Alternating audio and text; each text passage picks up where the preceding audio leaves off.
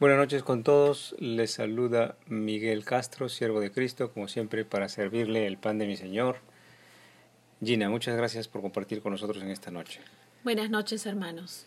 Hermanos, hoy día, miércoles 19 de agosto, eh, estamos cumpliendo eh, 100 programas. Felicitaciones y gloria sea al Señor por esta oportunidad que tenemos de continuar hasta este día suministrando y proveyendo las enseñanzas de Cristo Jesús. Continuamos con el Evangelio cronológico de Jesús. Jesús ciega frutos en Samaria.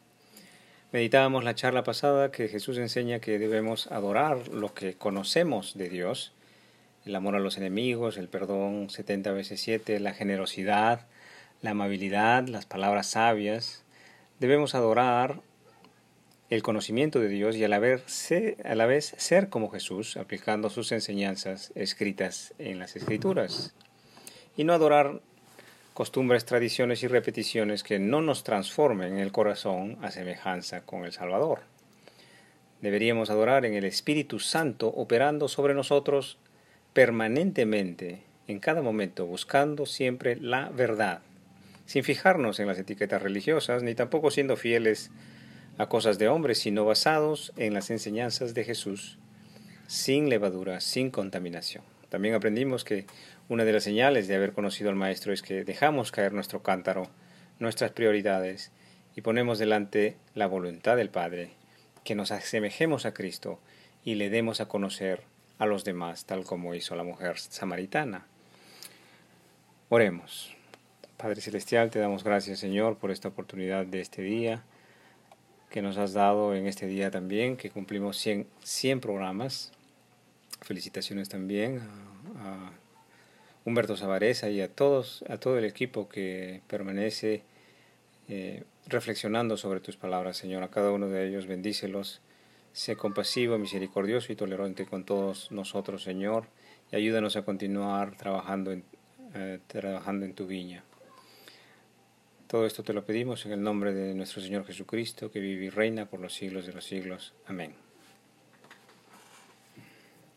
Continuemos leyendo el Evangelio um, en la línea del tiempo. Juan 4, 35, 54. ¿No decís vosotros, aún falta cuatro meses para que llegue la siega? He aquí os digo, alzad vuestros ojos y mirad los campos, porque ya están blancos para la siega.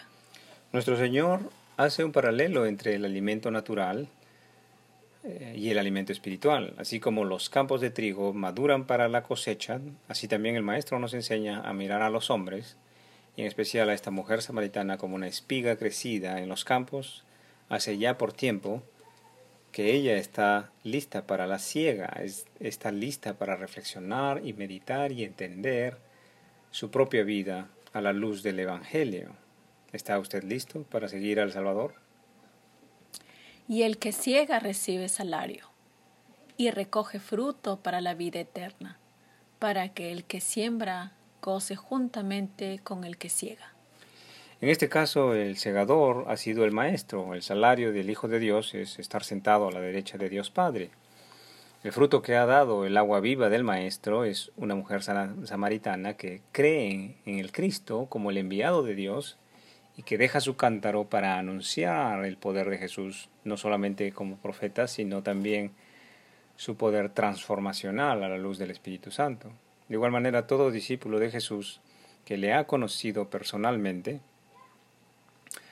¿no deberíamos estar listos también para la siega, para la cosecha, anunciando al Salvador por todos lados, dando testimonio de cómo nos transforma cada día? Jesús nos habla que esta cosecha de frutos no es como el trigo o la cebada del mundo natural, eh, frutos que perecen, sino que este fruto de la cosecha es para vida eterna. ¿Cuáles son estos frutos de vida eterna? Será el fruto de un corazón que ama a su Salvador con todas sus fuerzas, con toda su alma y con todo su corazón. ¿Será este corazón resucitado para vida eterna, un corazón que se fortalece en el Espíritu Santo para cumplir por voluntad propia y por amor las enseñanzas del Maestro. Serán frutos de vida eterna el amor a los enemigos, el perdón, la paciencia, la tolerancia y las palabras sin resentimiento y frustración. Porque en esto es verdadero el dicho.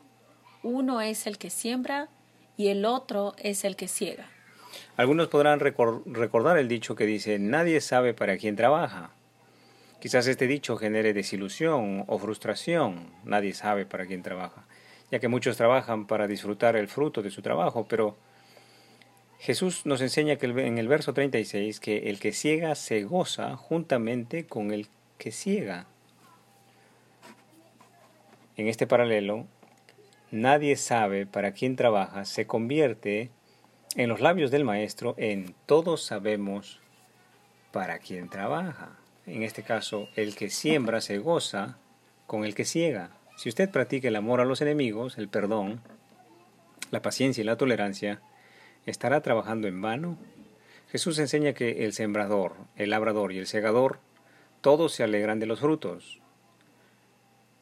¿No, no dice la escritura que los ángeles se alegran cuando un pecador se arrepiente? También un siervo como yo se goza en lágrimas por uno que dé su vida por el Evangelio de Jesús. Asemejarse al Maestro es siembra de Jesús, y más adelante sea esto cosechado en vuestros hijos y en aquellas personas que a la luz de sus actos se inspiran de buenos actos a semejanza del Salvador. ¿No le parece? Yo os he enviado a cegar lo que vosotros no labréis. Otros labraron y vosotros habéis entrado en sus labores. El maestro nos enseña que es Él es el sembrador y que Él tiene labradores y segadores de los cuales nosotros no sabemos, pero nos envía a cegar. Pregúntese, ¿está participando de la ciega? Apresúrese, venga con nosotros. Vaya de aviso a vuestros conocidos, un mensajero del Señor ha venido y trae buenas nuevas, y viene en el nombre de Jesús, Jesús de Nazaret. Venga, le animo a entrar en este tipo de labores, las del reino de los cielos. Yo no soy un buen discípulo y menos maestro, pero como un niño quiero ser como Jesús, tratando de emularle diariamente. No se preocupe, Él siempre recibe a todos los que le buscan. La iglesia de Jesús no es un pedestal para los justos, sino un albergue para pecadores arrepentidos. Y muchos de los samaritanos que de aquella ciudad creyeron en él por la palabra de la mujer que daba testimonio diciendo, me dijo todo lo que he hecho. Muchos otros samaritanos de la ciudad creyeron en el poder de Cristo, ya que la mujer estaba dando testimonio de Jesús.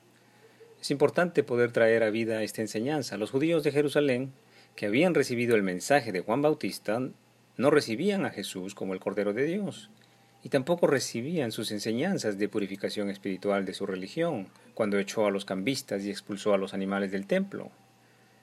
De igual manera, habrán quienes no creerán en estas enseñanzas que se mencionan en estos diez minutos y que se repiten del Maestro continuamente, pero quizás usted es como un buen samaritano que ha creído en estas palabras que salen de la boca de Dios, de las Escrituras, están escritas para todos en la Biblia y que han sido, son y serán enseñanza del Salvador para todas las épocas. Entonces vinieron los samaritanos a él y le rogaron que se quedase con ellos, y se quedó allí dos días. Y creyeron muchos más por la palabra de él, y decían a la mujer, Ya no creemos solamente por tu dicho, porque nosotros mismos hemos oído, y sabemos que verdaderamente este es el Salvador del mundo el Cristo.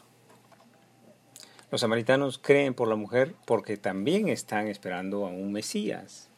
¿Está usted esperando a un Mesías, al Mesías? ¿Conoce usted de su segunda venida? La Escritura dice que muchos más creyeron por la palabra de Jesús, que es el Cristo, y que habla lo que es de Dios. Bendito sea el Padre Celestial que hace esta obra.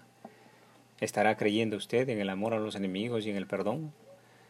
Te ruego, Padre, que mis palabras sean las de mi Señor Jesús y que muchos crean en ti por tus palabras. Así también un día, siendo yo un samaritano perdido en mis métodos de adoración, bebedor de agua y vino añejo, vine a sentarme a escuchar a un mensajero del Señor y aprendí del Espíritu Santo todo lo que había de venir.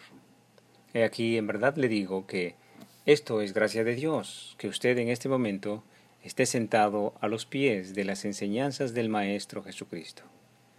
Muchas gracias por su tiempo. Hasta aquí hemos meditado la escritura. Que el Señor os permita seguir sirviéndole el día de mañana. El Señor os acompañe en vuestro angosto caminar el ejercicio vivo de la palabra de Dios. En el nombre del Padre, del Hijo Jesucristo y del Espíritu Santo. Amén.